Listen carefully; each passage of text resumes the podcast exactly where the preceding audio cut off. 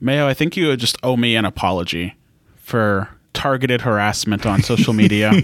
I mean, you've thrown some questionable photos in the album art of me for several episodes, so I think it's give and take, you know?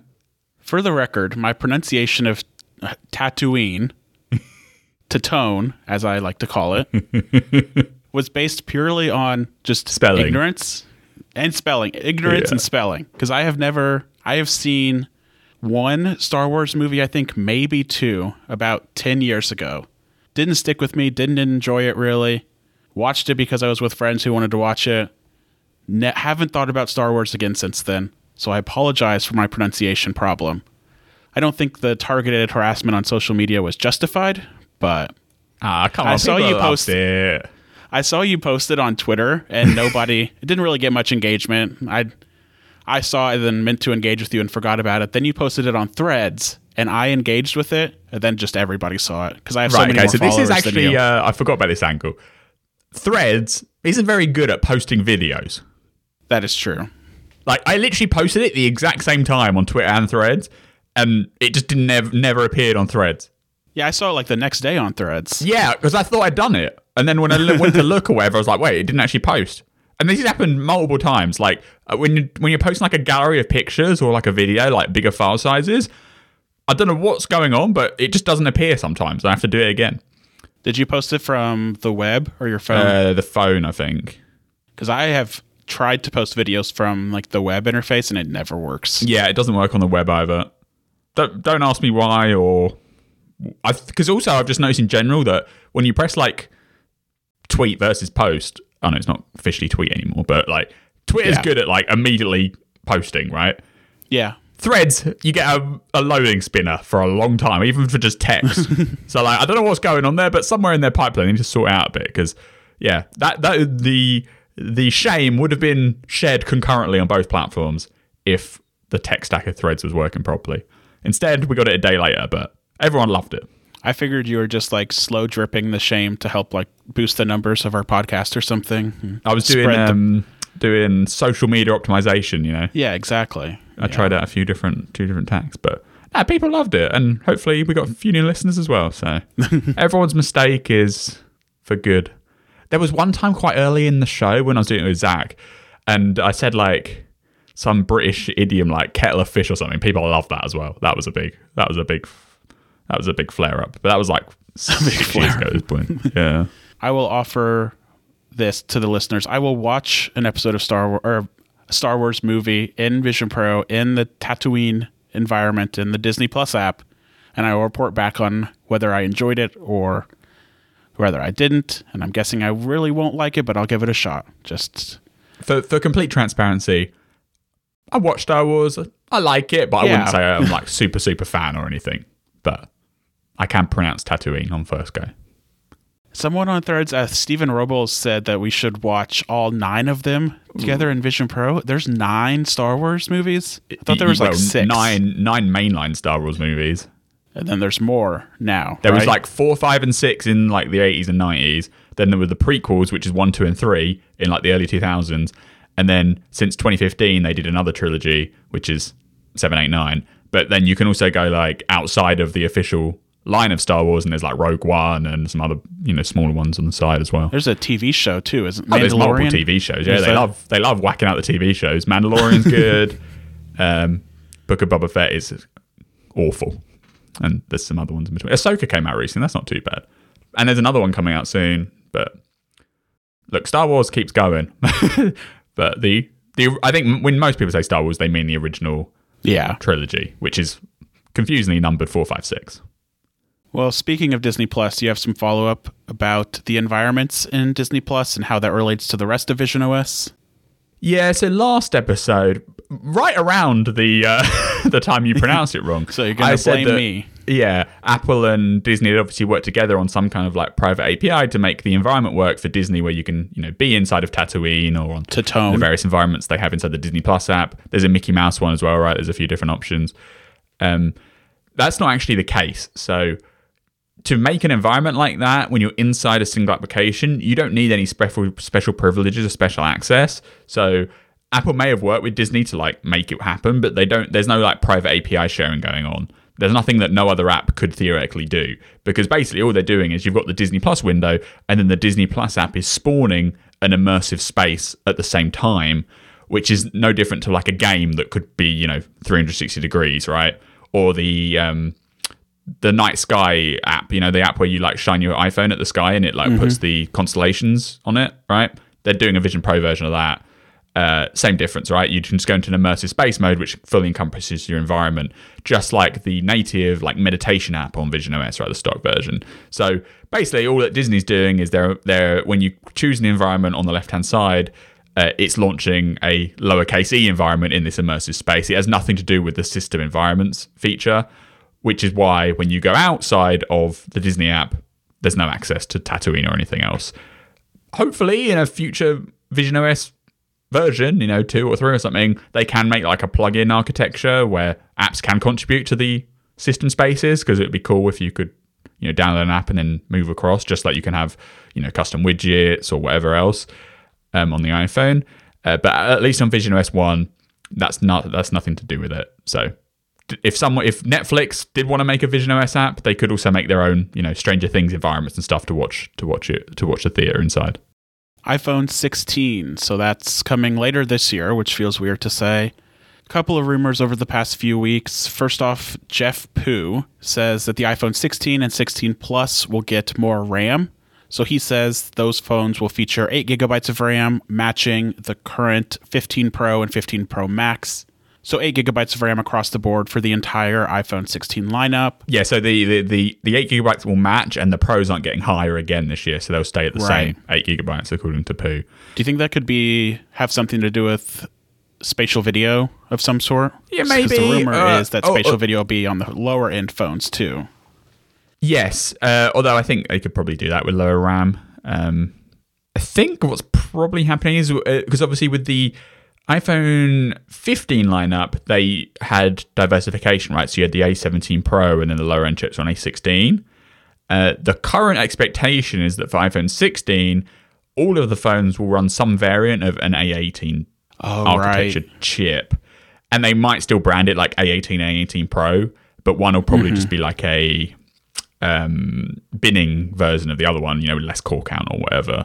And in that situation, they're just skewing it so the RAM's the same. And ultimately, RAM doesn't cost Apple very much, right? Like, so they, can keep it the same. And then maybe if there are some features, I, th- I, I think more than the spatial video stuff, on device like AI, machine learning kind of Oh, things. yeah. RAM is always super critical there. And so if they're trying to future proof a bit, f- future proof, then getting everything on 8 gigs and in the future even more uh, is beneficial.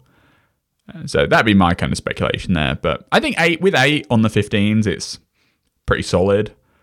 Uh, Yeah. Like on, back when I had the iPhone 11 Pro, the RAM on there, like you open the camera app and like all your other apps would close in the background. It was kind of awful. The 14's decent. Um, and then obviously the 15 is slightly more, so that's the best. So I was happy to see that news. Then also for the entire iPhone 16 lineup, we've heard about this so-called capture button, which is apparently going on the right side of the phone, kind of where the millimeter wave antenna is on the phones in the United States anyway. The information says that this button will be mechanical, so not capacitive, so you press and the button actually moves. But it also says that you'll be able to adjust zooming in or zooming out by swiping across the button, and the button will respond to pressure sensitivity. So you press softly and it'll focus the camera and press firm all the way down and it'll capture a picture. which is how traditional cameras often work. They are like a two-step yeah. press. Um, you can see how in the you know back in the few years ago, Apple was planning to go to all capacitive buttons on the phone, and then you know gestures and pushing in and force detection were more you know naturally fall out of that because the button needs to be because it's not a physical pushing in button. But that and that was originally going to start with the iPhone 15 last year, like with the action button. Obviously, that didn't happen. It's a physical button. Um, and- but you can kind of see the gestural uh, DNA in it because to use the button you have to hold it down, right? I was like, think that's maybe somewhere that came Yeah. from. Uh, but with this, they're gonna supposedly add another button on the phone, Uh, and it will still be physical, but the button itself will be like capacitive, I guess. So you can like swipe your finger across it to do some gestures, and then obviously it's got the two press hold uh, to focus the camera and then actually take the picture separately. Uh, this it sounds pretty cool, um, and maybe in the long future they can make the buttons like you know touch sensitive buttons, you know, non no moving parts. Yeah. But obviously that isn't happening for the 15, and it doesn't seem like it's be happening for the 16 either. Uh, the the scrolling to like zoom and stuff sounds pretty interesting as well. It- uh, but at least right now, everything that's talked about is like it's only for photos. So the camera is obviously going to be a big emphasis for the 16 Pro series because they're going to be like, we got this whole dedicated button that you can press to immediately open the camera. And for the and I think with the action button, if you're not using it for ring silent, probably the next most used action is opening the camera, right? Oh yeah, Like, absolutely. yeah. And so now if you have another button which is just for the camera, it then opens up the action button again to be something else. So it's kind of equivalent to when they just had USB C ports on the laptops and they added MagSafe along with USB C, right? You're getting like one additional Yeah. port kind of. It's kind of that on the phone where, you know, all the people out there right now who use the action button to open the camera, if they upgrade to the 16 series or the 16 Pro series, they'll um, now have another button that they can assign any action to as well as having camera on a dedicated uh, press. And also, the button itself will be better positioned for taking photos because the action button, depending on how you like hold the phone, you might cover the camera lenses, right? Because it's closer to that Yeah. edge. Whereas by putting it on the bottom right side, that's away from the camera module in the diagonally opposite corner, so you can take the picture without worrying about it obscuring the lenses. The capture button will be in the same place as the camera button on the smart battery case was, I think. Yes, yeah, that's true. So throwback there. When the first capture button rumors kind of came out, I didn't understand the point of why we needed this button. But now that we know like you'll be able to swipe and the pressure sensitivity and all of that, it sounds a lot more useful. Cuz when we we've talked about this a few times where the action button is really hard to figure out what you want to use it for. And using it for the camera makes a lot of sense, but you also can access the camera from the lock screen by either pressing the camera button on the lock screen or just swiping to the side. But having a dedicated camera button that can do more than just launch the camera app and take a picture sounds infinitely more useful than assigning the action button just to open the camera app. So I'm more excited about the capture button now than I was at first. and this is just kind of a weird thing, but like, you know, imagine five years ago you try to tell someone that Apple's going to add two buttons to the buttons. iPhone, you know, like the action button only kind of counts because it's because replacing they replaced the Switch. Yeah. yeah. Um, but Apple was definitely not the company five years ago that would want to add more buttons to the thing. Uh, but Five years ago, the iPhone, you told somebody the iPhone would have multiple but new buttons. The MacBook Pro would have an SD card slot, HDMI again. Yeah. Apple would be selling a version of a Mac desktop with USB A ports. Crazy times we live in. Yeah, I mean, especially with the capture button on the phone, assuming it does come to pass, which it probably will, like that feels really like something that Jony Ive wouldn't have done. You know, like this feels like a post Jony design. The, on the laptops, I think putting the the ports back was less significant in my head, just because you know Apple has shipped laptops before with those ports, and they were just kind of bringing it back after people Yeah. got mad about it. And so I think that kind of stuff could have easily been like Jony Ive approved, or you know, under his regime. Uh, but putting in actually adding a physical button to the phone feels like something he would never touch or go anywhere near. Because he was more, he was always on the argument of stripping down and pushing back even to the extreme, right? And so adding a whole extra button is just something I don't think was ever going to be on the radar. Uh, but he's not there anymore. Different design team, more priority towards functionality rather than just you know elegance. So here it goes. I'll take it.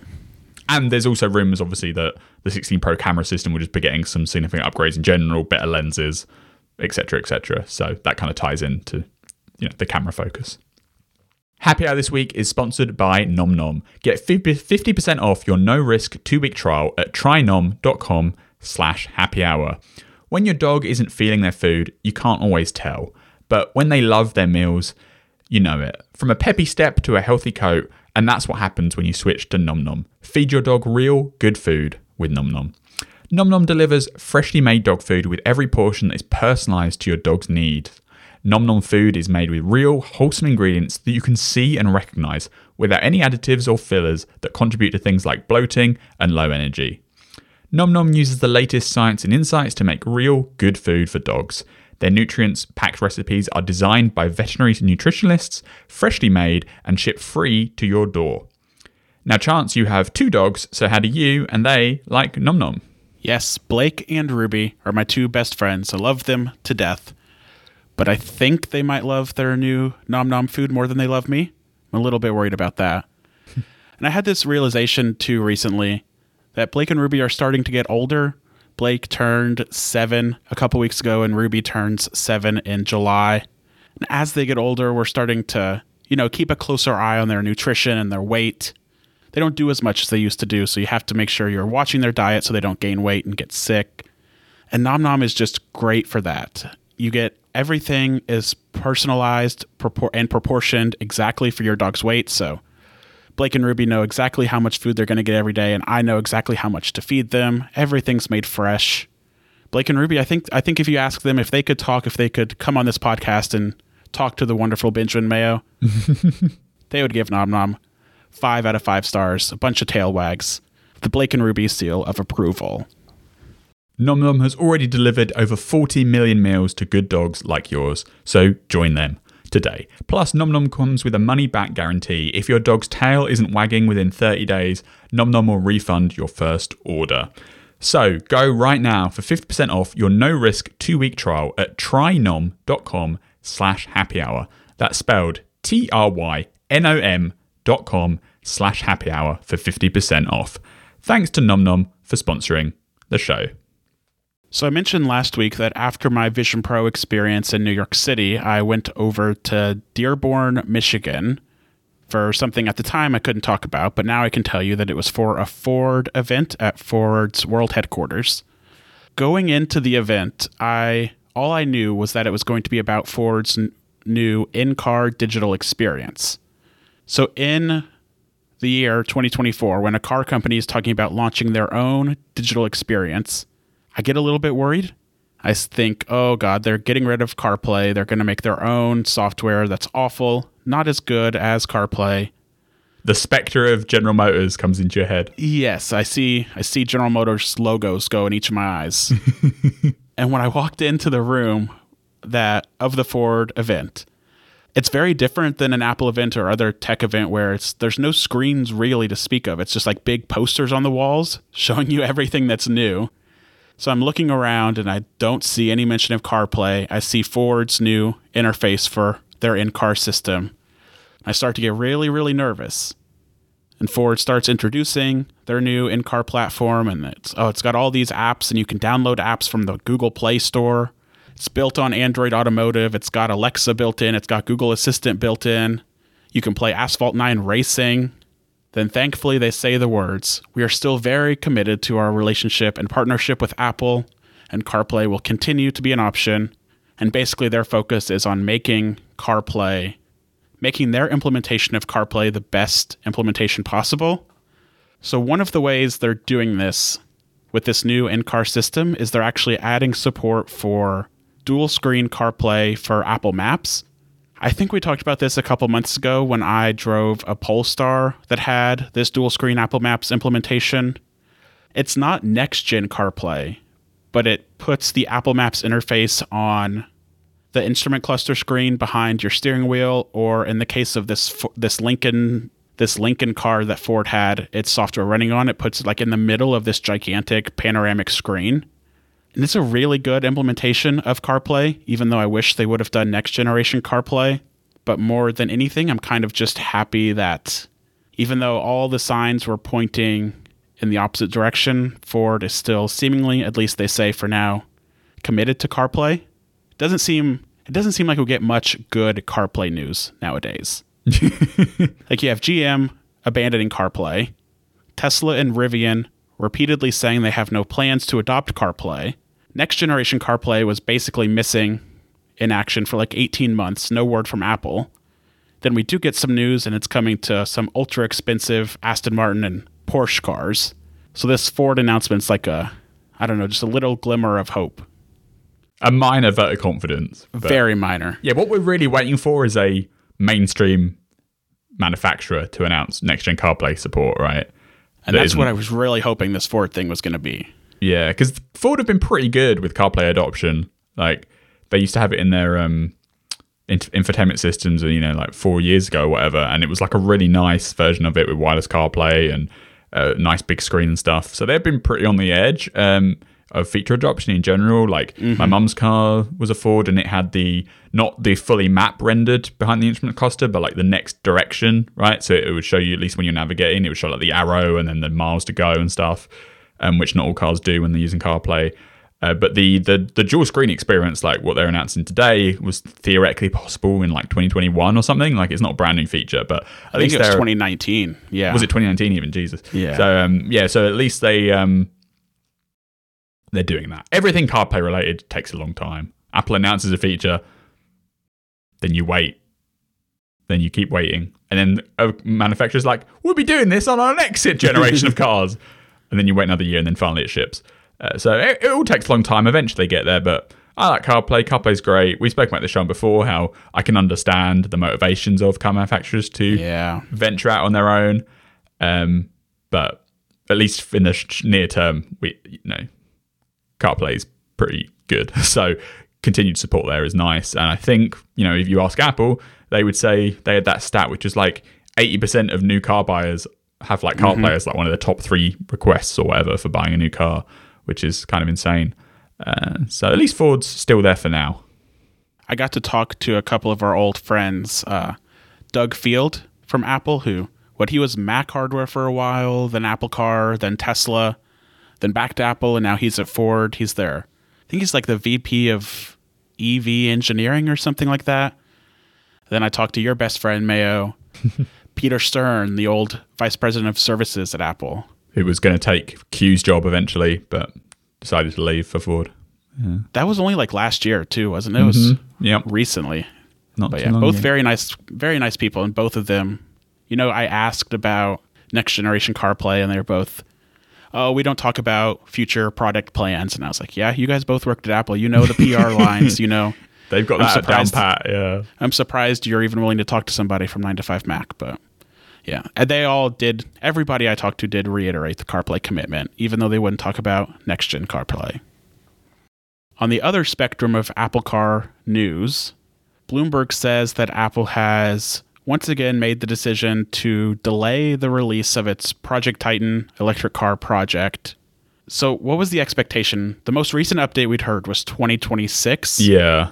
And now Bloomberg is saying 2028 with significantly scaled back self driving features. Basically, what Bloomberg says is a level two self driving system similar to Tesla's autopilot system. You'll remember that Apple's first goal was to ship a car without without steering without a steering wheel and without pedals, I think. yeah. so this is this is quite a quite a setback. Yeah. I mean, the, the rumor is in like 2015, Tim Cook and Jony Ive had this like prototype where they sat in this like van where it was like four chairs facing each other and video screens showed them like quote unquote self driving down the road as like a amorphous voice, i.e., Siri was directing them and telling them what to do, and they're enjoying entertainment. And that's like the origins of the Project Titan designs.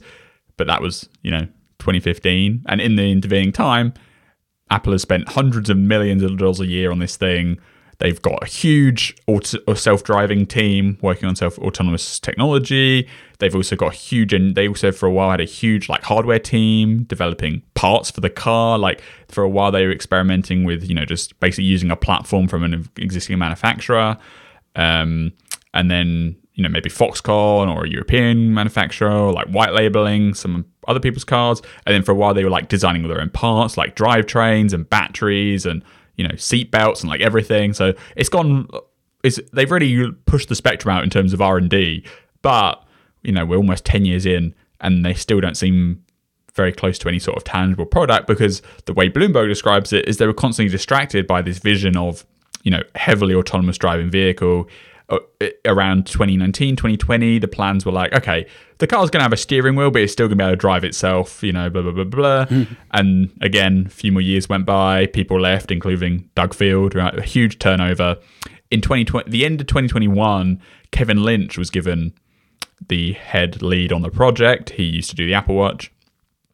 And that was seen as like the last stand for like getting the thing done right? In terms of actually getting a car together Uh, but I mean, that was September 2021, and now we're in 2024, and Bloomberg s- says that only now are they really like clamping down on a singular vision. Bloomberg says, despite all of the R and D work, they still haven't actually made like a general prototype of the of a final vehicle in all this time. So you can see the kind of man the man the dysfunction in management there, because um, you know it's a 10 year project and they didn't even get to a prototype. Compare that to like Yeah. the Apple Vision Pro. That was also a 10 year project, but they had prototypes since like 2019 that were like on track to ship originally in 22 and then it, you know, slipped a couple of bits and then it came out, you know, comes out literally in like a week. Uh, the car is not on such a good trajectory. Uh, and so now it seems like in 2023, i.e., last year, uh, Cook was facing pressure from Apple's board to like, you know, do or die the Project Titan system, like get some decisive action there. And what they seem to have landed on is they're going to ship an electric car in hopefully 2028. Uh, who knows whether that'll also delay and you know release dates always slip. Yeah. Uh, but the 2028 car design has no almost no ambitions for like full self driving. It's essentially the same kind of autonomous driving capability you see in other in other electric cars. You know Tesla and others now. Uh, you know adaptive cruise adaptive cruise control, lane switching, automatic centering, that kind of thing. But as a level two system, it still requires you know the the driver to be hands on the steering wheel, fully attentive, ready to take over at any time. Originally, Apple was aiming for like a level four system, uh, which would allow no driver in the in in the in the driving seat at all, and the car could drive itself on highways and roads and city and big cities and stuff. But all of that's out the window, at least for the 2028 target. The 28 target is basically just to ship an electric vehicle that everybody already knows, but it's the Apple take on it in terms of car design, software, etc. One of the things Bloomberg says in the report is that some Apple employees are basically wondering why Apple's doing this and saying, especially now with the scaled back self driving ambitions, that it's just a, a Me Too product. And I kind of think they're right at this point. If Apple's plans are to release a car in 2028 that matches what is currently on the road in 2024, they're basically just going to endlessly be playing catch up. They're endlessly going to be years behind other car makers who are shipping. I mean, right now, Tesla's only level two self driving or. I mean, to be fair, they've been saying they're going to ship level four Exactly, yeah. since 2018, but they haven't. So uh, they also have ambitious timelines. Yeah. I don't understand why Apple feels the need to enter the car industry, especially if by all indications they started off very, very bold, which is good. And then slowly they've just been like pulling pulling away piece by piece. Okay, we won't have this, we won't have that. And now here we are with a 2028 release date and a car that sounds Not very basically exciting. Like, yeah, like every other EV on the market. Yeah, I agree. Like the autonomous driving plan, as we understand it, I always thought, okay, that makes kind of it's kind of insane, right? That they like had this ambition, but they must have had some indication they were going to deliver something Right. along those lines. It wasn't just out of no out of thin air. Um, and maybe they are close internally, they're just not quite there, you know. And it, that's always why it's, it's like maybe it was like 2021, and they were like, you know, if we just do this for one more year, we think we're going to make it. And then one more year went by, and obviously it didn't happen. Um, like if that was the plan and they were going to ship like a I think I think the steering wheel-less design was always pie in the sky, but like a, a design where you could still have like a traditional car, but you could literally not drive like hands off the wheel and it wouldn't beep at you after 15 seconds. Like that kind of system was, you know, that's what everyone's aiming for, right? That's what all these car companies want to do. Uh, and Apple thought they could do it at one stage, and now they can't. And now the the stripped back plans don't sound very differentiated. That's the that's the situation, right? Right. Like with everything else that Apple's done so far, you can kind of feel the the reason why they could contribute something. Even like the the Apple Vision Pro, right? Like I think out of all of Apple's products that have come before it, the Vision Pro is the least um, different, right? That like it's basically just like what if Meta made a headset that was twice as expensive and twice as spec'd out, right? Like just in raw hardware. It's not like they haven't done anything in the Apple Vision Pro that is technologically different to Yeah. a standard AR VR headset design. It's the same concept, right? It's just done well. But they bring obviously design chops, but they also bring a massive software ecosystem alongside them. Like the whole the the fact that it's based on iOS is a huge advantage in terms of the app ecosystem, the frameworks, the experiences you can drive inside the headset, like and you also have the custom chips which allow them to get it all in this like thin and light enclosure, you know, relatively thin and light enclosure, uh, with more iteration to come. Obviously, Vision Pro is only the first version, so you can kind of see the trajectory there, and eventually, the Vision, something like a Vision headset, can probably replace the iPhone. You know, in the long future, once it gets smaller and mobile and has a longer battery, right? You can see it fully replacing the iPhone capabilities.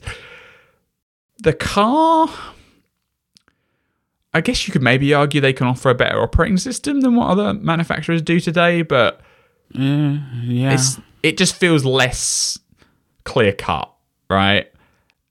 And maybe there's like a just a sunk cost fallacy going on where they spent so much money on it for the last 10 years that they're like, well, we can't just give up entirely. I guess we'll just ship an electric car. Like I ho- you hope that's not the motivation, but at some point, you know, money does play a factor and Apple has a lot of money, but also they spent a lot of money on this Project Titan project, like billions easily. Um tens of billions probably. So it's like at some point they're like, well, we'll just ship a car, but the excitement for it is not there for me right now. Right? Like, no.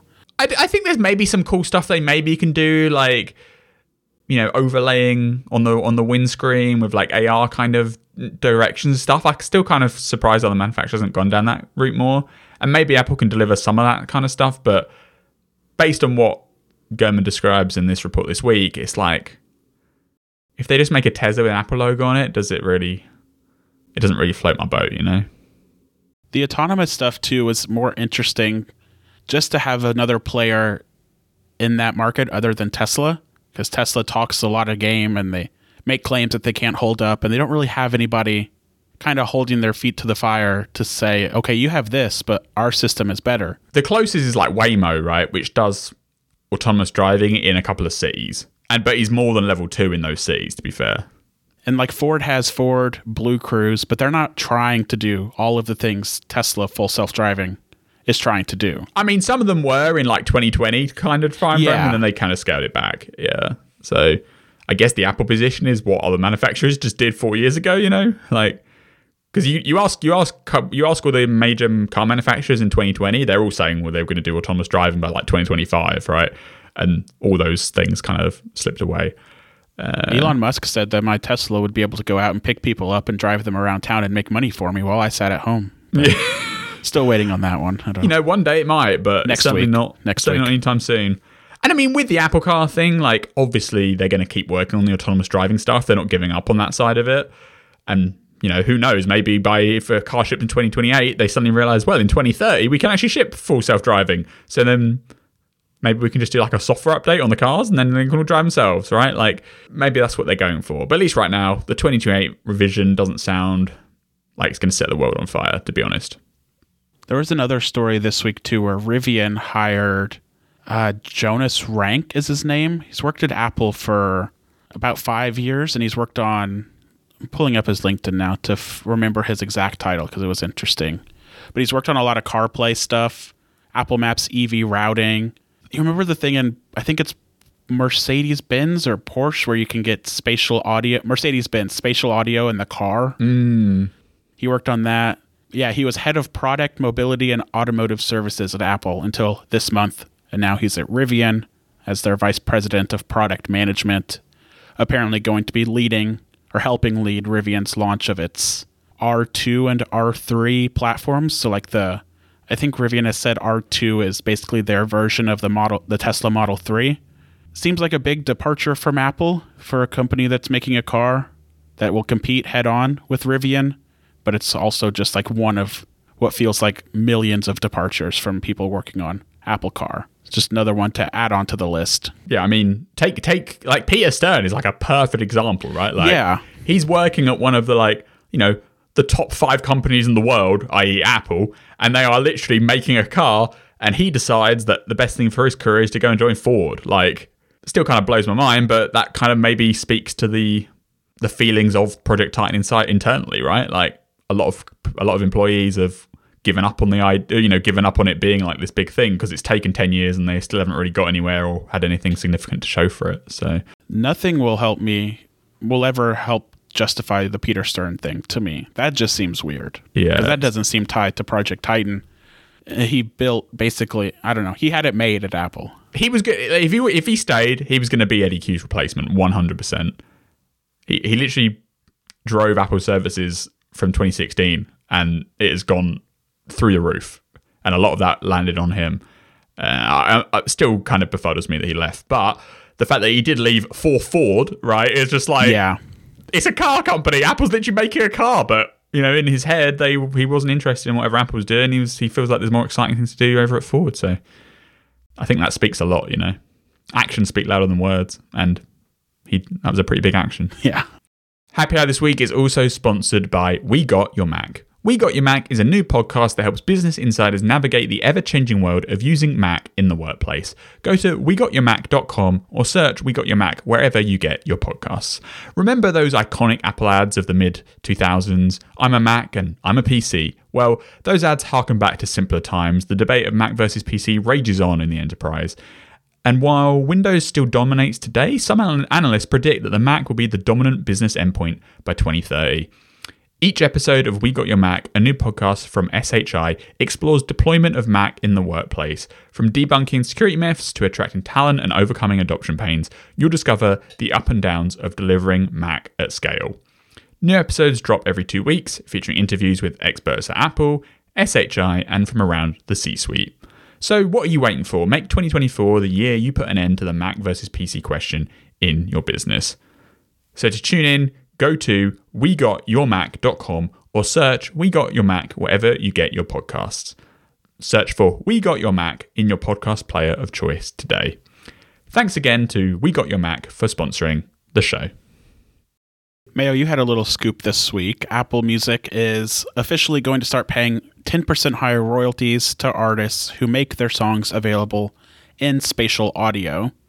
The key part about this, I think, is that the person, the listener doesn't have to listen to the spatial mm. audio version of the song. The artist gets the higher royalty just by having their song or their album or whatever available in spatial audio, even if the person who makes the stream is listening to the the standard version. Yeah, so if you're if if you're an artist and you release a new album and it's available in spatial audio, even if 100% of the people that listen to that album on Apple Music are just listening through normal headphones and don't use the spatial version, you still get the 10% bonus. So basically, the normal royalty you get from plays, like you know, all streaming's based on plays, and that's how the compensation is split out. Well, the fact the the multiplication factor for non-spatial available tracks is one. If you have a spatial available track, it's 1.1. So basically, you get a 10% bonus. And obviously, it's encouraging uh, all the artists inside of Apple Music to adopt Apple's technology. And Apple's been pushing spatial audio for a long time. And they seem to think it delivers a lot of positive results and there's not much more way that they can push it than giving people money right? Like I, the fact that apple's given a financial bonus here is very significant. They say it's to reward the artists for joining them on this journey and also to account for the fact that mixing in you know spatial audio dolby atmos formats does cost more right? You need more production more work more effort in the studio um, to get a final result. When i post this article some people were worried that like an artist like maliciously would just upload a track that's like all mono but is mm. quote unquote in Dolby Atmos, right? So they just get the bonus without doing any work. Apple does say they're like monitoring for cases of that kind of abuse and they will, you know, obviously act if they find it. This you can imagine why they would do that because they literally having to pay out money here. So they'll be you know, they'll be policing it to make sure there's not abuse cases. It it's the less it's not the direct like malicious cases. It's the cases where people make spatial audio versions, but they just don't sound very good. That are the question mark, right? Like, I think if you get spatial audio done well, you get some Dolby Atmos music done well, it does sound really good. But you can also mix in spatial and it sound not so good. It sounds mushed together. The vocals sound like blurred Yeah. compared to the the drums or whatever. And I don't think Apple's going to be like doing quality assessment, right? It's just like, have you actually done? Have you actually separated the instruments and put things in the right places in in the volume? Uh, here's your money. If not, then you're not getting the money. Uh, I, in terms of the higher bar for quality, that's more subjective, and that will just come over time, I guess, with education and as producers and artists get better about making it in this format. Um, I also think there's probably a bit more Apple could do from the software side to like counterbalance the poor mixes and like make them sound better by default. Uh, but that's how it stands today. I mean, clearly Apple's all in on spatial audio. Like It's a huge selling point for AirPods headphones, you know, AirPods Pro, AirPods Max. Uh, obviously, the Vision Pro really benefits from having sound appear like it's coming from all around you. If you have an Apple TV, you can do it over the surround sound of the speaker system if you've got one. Like, you know, Apple's all in, and it still remains a competitive advantage to Spotify, which, you know, we're in 2024 now, and they still don't have a premium tier that offers like Atmos and lossless. And here's Apple saying, you know, we've got millions and millions of tracks in spatial audio for you to enjoy the, you know, the uh, Apple said the number of songs available in spatial has increased nearly 5,000% since the feature launched in 2021, with that number yeah. more than doubling in the last year alone. So, you know, clearly they're evangelizing and getting people on board, and the financial bonus will do that even faster. There was when John Mayer released his newest album, Sob Rock, it was available on Apple Music in spatial audio when it came out at first. Then there were a bunch of threads on the John Mayer subreddit of people complaining about how bad the spatial audio and Dolby Atmos mix was. So I guess he ended up saying that he removed the spatial audio mix from Apple Music altogether, went into the studio himself and mixed it and then re-released it, something that he thought sounded quite a bit better. I thought that was interesting. Like, was he not involved in the creation of the first spatial audio mix? Because he seemed to suggest that he wasn't and that he also didn't like what got released on Apple Music. I, I wonder how there's the artist component of this and then there's the label component of this. Yeah. I wonder how much the artist is involved in the spatial audio mix. I'm sure it varies like from artist to artist, but with there now being a, f- a financial incentive to make spatial audio mixes, labels are obviously going to want to put the money and the time in to invest in making them. But if the artist doesn't like what the label comes up with, there's going to be an interesting dynamic there. Yeah, and we've seen some of that play out, like already in the Mayer case. I think what happened was when Apple was launching Spatial in 2021, they went and evangelized to all the labels, right? To be like, we want to have a big mm-hmm. launch here, get some stuff on board. And so, you know, labels uh, do what they do and they made it happen, right? Whether it was in the best way or just the way to get the spatial audio symbol on the tracks because they knew Apple was going to promote it or whatnot. And then since then, as the awareness around surround sound audio and surround sound music has in, has increased, the artists are getting more wary to it and thinking about it and actually having more involvement there. And some artists all along have been like, you know, they take care of everything. Other people are just like, we sing the songs, or, you know, we come up with the songs and we do it, and then we leave it to producers to make the output. And the producers are learning, everybody's learning. Um, and uh, even Apple has improved the rendering of spatial audio in its mm-hmm. audio pipeline across several OS releases now. So like everybody's, I think they might have launched it slightly prematurely in 21, right? Because you did have some pretty bad cases that have negatively impacted people's perception of it. But if it's done right, it does sound good. Um, and obviously, Apple's continue to double down on it. The feature that a lot of people seem to hate is the spatialized stereo thing. Yes. which I don't disagree. That's pretty awkward. Yeah, I mean, that's just like an algorithm spreading it out artificially. It's not great. All right, should we talk about the Apple Watch ban now, Mayo? Some long awaited follow up. The latest in the saga. Yep. I think where we left off, we were kind of just at a standstill where the Series 9 and the Ultra 2 were available from Apple with blood oxygen features. We knew there were a couple deadlines coming. The first deadline we were waiting on was a decision from US Customs and Border Patrol, who were reviewing whether Apple's proposed redesign of the Series 9 and Ultra 2 fell outside of the scope of the ITC's decision that the blood oxygen feature infringed on two patents from Masimo the US Customs Agency came back and said, Apple, you're in the clear, you're all good with this redesign. Then we found out that the redesigned Series 9 and Ultra 2, the redesign was just to remove the blood oxygen feature altogether. So then that didn't affect anything right away because we were still waiting on the decision from a US appeals court to decide on Apple's request to pause the Apple Watch ban indefinitely while Apple appealed the initial ITC ruling.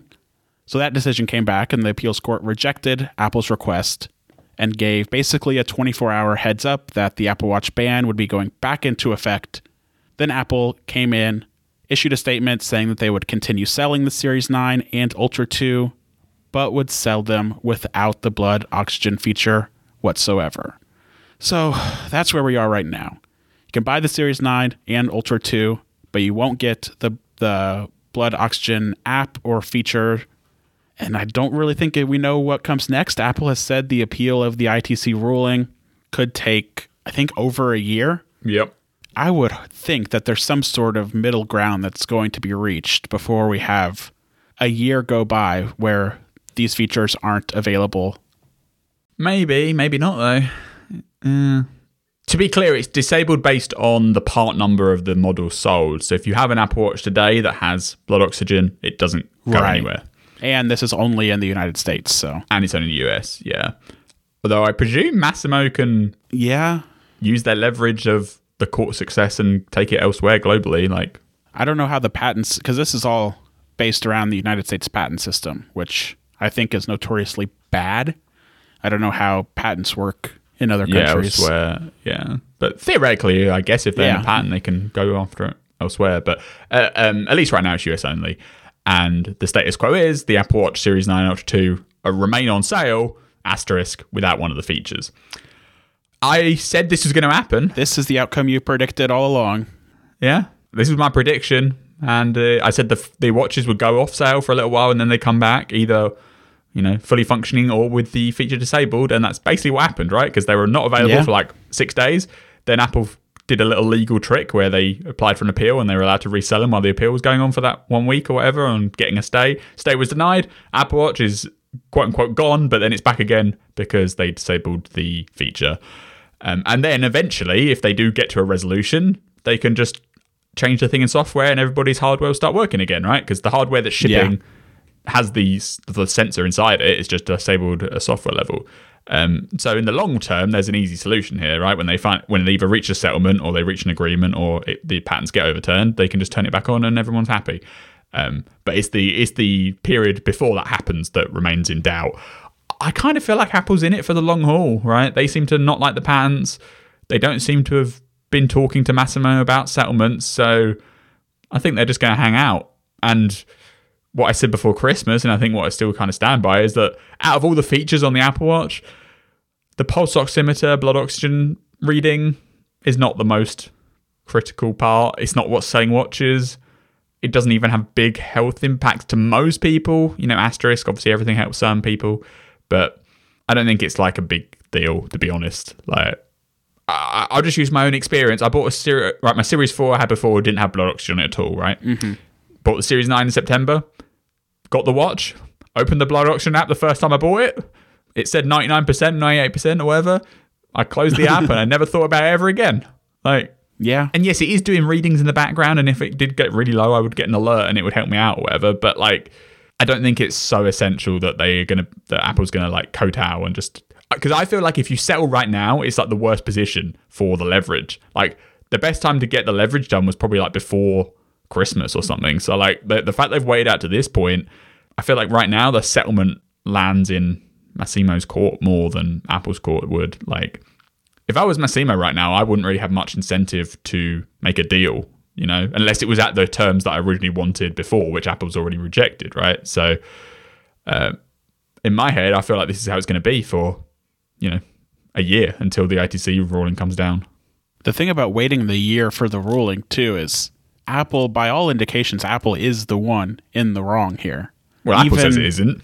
Well, obviously Apple says Well, yeah, it but isn't. you know, I mean, I mean, that'd be their position, Yeah. right? Like, yeah, it just I would assume that Apple internally knows Apple's lawyers know what they're going up against and all of the evidence that's going against it in this case. That's kind of why I think I don't know if they'll wait it out the entire year. Just when the likely outcome from the appeal is that they come back and say, "Yeah, you infringed on these patents, like appeal denied." What's the outcome there? What how does that work out in Apple's favor? Well, I think they think there's a decent chance they're going to get them overturned. But they're not that oblivious, are they they? got 15 of them overturned, right? Like, they Yeah, got that's true. They went from 17 to 2, so like, I mean, they got rid of 50, they've only got 2 to sort out. like, Yeah. I have to imagine that the lawyers did the work and they were like, you know, we've got a decent shot here of getting them cancelled, either legitimately or illegitimately, you know? And that's how it stands. Like, I, this is the court system, right? Like, Masimo Yeah, thinks one thing, Apple thinks one thing, it gets dealt out in court, so they're going for it. If they did, like, the only way I can see this getting settled earlier is if Masimo offers them like a cheap rate to license it, but they don't seem very keen on doing that. And if you were Masimo and you'd already got your competitors' watches, you know, have a software removed, I feel like you'd be sta- you'd be standing there steadfast, waiting for them to pay up. If you want me to guess right now, I think it's going to wait until the ITC appeal comes out. And nothing's going to change between now and then. I So think happens I think you could see the Series 10 come out and it still has the oxygen That's what I was sensor disabled. ask, yeah. Do you think they're working on a, A different sensor? redesign of the sensor itself? Yeah. Possibly. Yeah. That could be going on. Whether that be ready for this fall though is a question. Like They also could be working on a software redesign that's actually a redesign to the feature, not just turning the feature off, you know, changing how the algorithms work. Yeah, I mean, Masimo's position is it would require hardware changes, not just software changes. Yeah. So, like right now, the only way they get away with it with software is by just turning off the hardware thing altogether. Um, but maybe Apple has other plans there, and they can think of a different way to make it work. Like, I just something tells me that we did not that we posted this story last week on January 17th and that there's not going to be a single development in this case until the appeal of the ITC ruling is finalized, which Apple again says will be a year. I don't think everybody's just going to sit around on their hands and wait. I think Apple might be working on, on different hardware, different sensor, Yeah. but it's already January, right? Like, you'd have to, unless they were already working on it like last year or something, like, it might not be ready for Series 10, you know? That's true, Like, yeah. That'd be done and dusted. So, uh, right now, I'm expecting the Series 10 to come out in September and it will have no blood oxygen sensor. Well, your bet your bets have been accurate so far. So I just don't think it's a, like it's just not, not a that big deal. important. Yeah. Yeah. It, it doesn't affect the iPhone, which is a huge Yeah, point, right? Like if it affected the iPhone, it'd be different. But even on the iPhone, if it was a blood oxygen sensor on the iPhone and then it stopped working, I, I really, it's, it doesn't have the same pressures. Like the Qualcomm case, Apple has to settle because it's about the modem, right, in the phone. They don't really have a choice there. Although in the background they're still working on alternatives, right? But they had to settle the court cases, whatever, back in 2017 because the Intel solution died off. Uh, here they can just be like, well, the feature's gone. And I believe right now, like if you get a watch with it disabled, it still has the blood oxygen app on the home screen. It just when Yep. you click on it, it says it doesn't work. Like if you want It something to, to to change health closer, app. yeah, if you want something to change um, in between the intervening time, they might make the blood oxygen icon disappear. You're probably right. This mm-hmm. is lawyers being lawyers, and I just think anything logical that you think might happen or should happen probably won't happen because this is lawyers and big companies fighting over billions and billions and billions of dollars. If they don't settle within like the next month, I don't think they'll settle for the whole year. We'll see. Like I said, you're. I would take. I would back up any bet you make right now. You're. You clearly understand how lawyers work. I mean, I. I, there's some fluke involved, but like, Yeah. ultimately it comes down to the price, right? Like, if Masimo only offered a cent per unit, Apple would just pay it and get on with their lives. But uh, Yeah. I think they're wanting a lot more than that, and Apple believes that they don't, they shouldn't need to pay it. So here we are. Speaking of legal drama, things Apple doesn't want to pay, things Apple doesn't want to do, they have revised the App Store guidelines in the United States to let developers link out to alternative payment methods. So this is part this is the one one of two changes Apple had to make in response to the Epic Games court case from 2021 and how do you, how, how should we describe it? Apple is doing it kicking and screaming. Well, it's exactly the same as what they did for the Netherlands. Yeah, exactly. Yeah. So an app can link out to alternative payment methods provided that they also offer purchases through Apple's own in app purchase system. And Apple will still take a commission of 27% or 12% for developers who are in the small business program. The commission applies to all purchases made within seven days after a user taps on the external purchase link To go to the website, yeah. to go to the website. Yeah. So if Mayo is subscri- or if I am subscribing to to Daily Dictionary and I use an external link inside the Daily Dictionary app, Mayo, you would then have to give Apple twelve percent or twenty seven percent of what you made from my sale. Compared to 30% or 15% if it was done inside the app using in-app purchase. Right. So three And percent that's savings. ignoring all the additional costs that you have by Yeah. doing it directly. Like if you use Stripe, they charge you 3%, right? So you're back up to 30. Yeah. Yeah. So financially, it's not a great calculation. then Apple says that developers will be required to provide the accounting of out of app purchases and then pay Apple those commissions. The real the real kicker of Apple's announcement here, I think, is where Apple says it has the right to audit developers' accounting to ensure compliance with their commission obligations and to charge interest and offset payments. Which is also true in the Netherlands case, by the way. Which is, yeah. Literally, all the terms are identical. Yeah. And and sorry, the one thing we should also mention before you click on the link to the website, you Oh, get yeah. the nice big full screen dialogue with like size forty title font that goes over like six lines and another paragraph beneath and a scary button that says continue. Right, basically saying like you're going outside the Apple world and don't you dare. You're about to go to an wrong. external website. Apple is not responsible for the privacy or security of the purchases made on the web. Blah, blah, blah. Apple can't verify any of this information. Yeah. Basically, if you click this link, you might die. I wasn't surprised in the slightest about this. No. Right. The the only reason it hadn't happened when the court ruled it in 2021 was that Apple was doing the appeal, right? And then finally the Yeah. Supreme Court said we're not accepting your appeal. And Epic was also because remember it was like a 10 count case in 21 and Apple won like 9 out of the 10 counts. So Epic was appealing the 9 judges judgments and Apple was appealing the 1. The Supreme Court like dismissed all of it. So basically the judge ruling from 2021 stands. Um, and that meant Apple had to do it. So they wrote out the exact same thing that they did for the Netherlands case, and also in Korea, right, for developers in certain cases, in Japan in certain cases. Um, and here we are. I think s- some companies, like Epic Games, was at least publicly suggesting that this ruling meant that they'd be able to do whatever they wanted and just put a link from within Fortnite to their own website and let you buy whatever you want with Apple having none of it that may eventually turn out that way, but it's definitely not going to happen right, right away. Apple is not giving an inch, right? So this is their policy now for anything that involves an external link.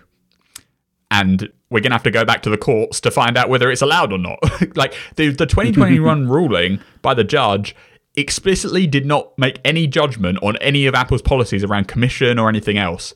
It was literally just like the app must put a, be allowed to put a link in. And so now you can with all these asterisks attached. Now they'll have to go back to the court. Epic Games says it's going to contest it. You know, other companies will join on as well.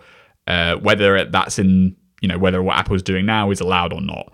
Uh, whether they're going to have to share, you know, reduce their commission percentage, whether they're allowed to take a commission at all, whether they're allowed to put up scary warning dialogues, etc., etc. I would say Google does exactly the same thing. By the way, they now have external link obligations, and they also take 12 or I think I think they take only 26% rather than 27. So knock yourself out. Yeah. Um and what's coming up very very shortly is the Digital Markets Act implementation, which is the European policy that goes into effect on I believe the 7th of March. So, you know, a little over a month and that requires sideloading and, you know, alternative app stores and Spotify had this website out this week, which was like, now that the DMA is here, we'll be able to offer in app purchase using our own tools, giving Apple none of the money. We'll be able to make everything 30% cheaper. Life's going to be great. Well, I don't know about that. I think they're going to have a they're going to have a reality check just like Epic Games did. Uh, I'm pretty sure Apple's going to do the least possible that complies with the law of the words of the law, um, and then they'll all go back to court again to fight it out. On the Epic Games thing, the judge in the case, I think, did say that Apple has a right to charge commission, even if in the absence of in app purchases. So that seems to bode well in Apple's favor. Or at least didn't rule that they can't. Yeah. she kind of the judge kind of It- in my interpretation just was like i'll give you the minimum possible right and then we'll just let Yeah. somebody else deal with it kind of situation so that i mean that the 2021 um, trial is where tim cook did that quote which was like well if we didn't offer in-app purchase we'd have to find other ways to collect our commission it just feels like a system that doesn't need to exist right that's where that quote comes from and the judge didn't strike it down so here we are fast forward now here's the new system that sh- Tim Cook doesn't think should exist, but is the alternative to paying out of in-app purchase. It's we audit you and you pay twenty seven percent. That 2021 Epic Games versus Apple, like the actual trial of it, it spanned like th- two, three, four weeks or something. Mm-hmm. Probably one of my least favorite moments covering Apple for a living. It was just every single day there was back and forth and drama and Apple and Epic both like reaching out to us to provide us details and background and information and then you get to the end of the case where the judge hands down the decision and both companies come at you and call it a resounding victory Then both companies also say, but we're appealing this. And nothing changes. And now it's two years, two and a half, three years later, and nothing's really changed. Apple's barely complying. Epic Games, Tim Sweeney is still very, very mad. And here we are. in who knows? And it's not done yet. There'll be an Epic said it's contesting this and blah, blah, blah. Tim Sweeney is not happy. Yeah. And Wall Street Journal had a report saying that Apple was preparing its policy changes for the to conform to the Digital Markets Act, and it will likely include taking fees from apps downloaded outside of the App Store, i.e., downloaded, and there might even be like an app review process for apps not in the App Store. So the circus is ongoing. All right. On that happy note, I think that does it for this week. You can find us on Apple Podcasts, where you can leave a rating and a review and find an ad free version of the show for $5 a month or $50 a year. Send us feedback, happy hour at 9to5mac.com. I am on threads at Chance H. Miller and Mayo. What about you? At BZA Mayo, threads, Twitter. All right. Thanks, Mayo. Bye bye.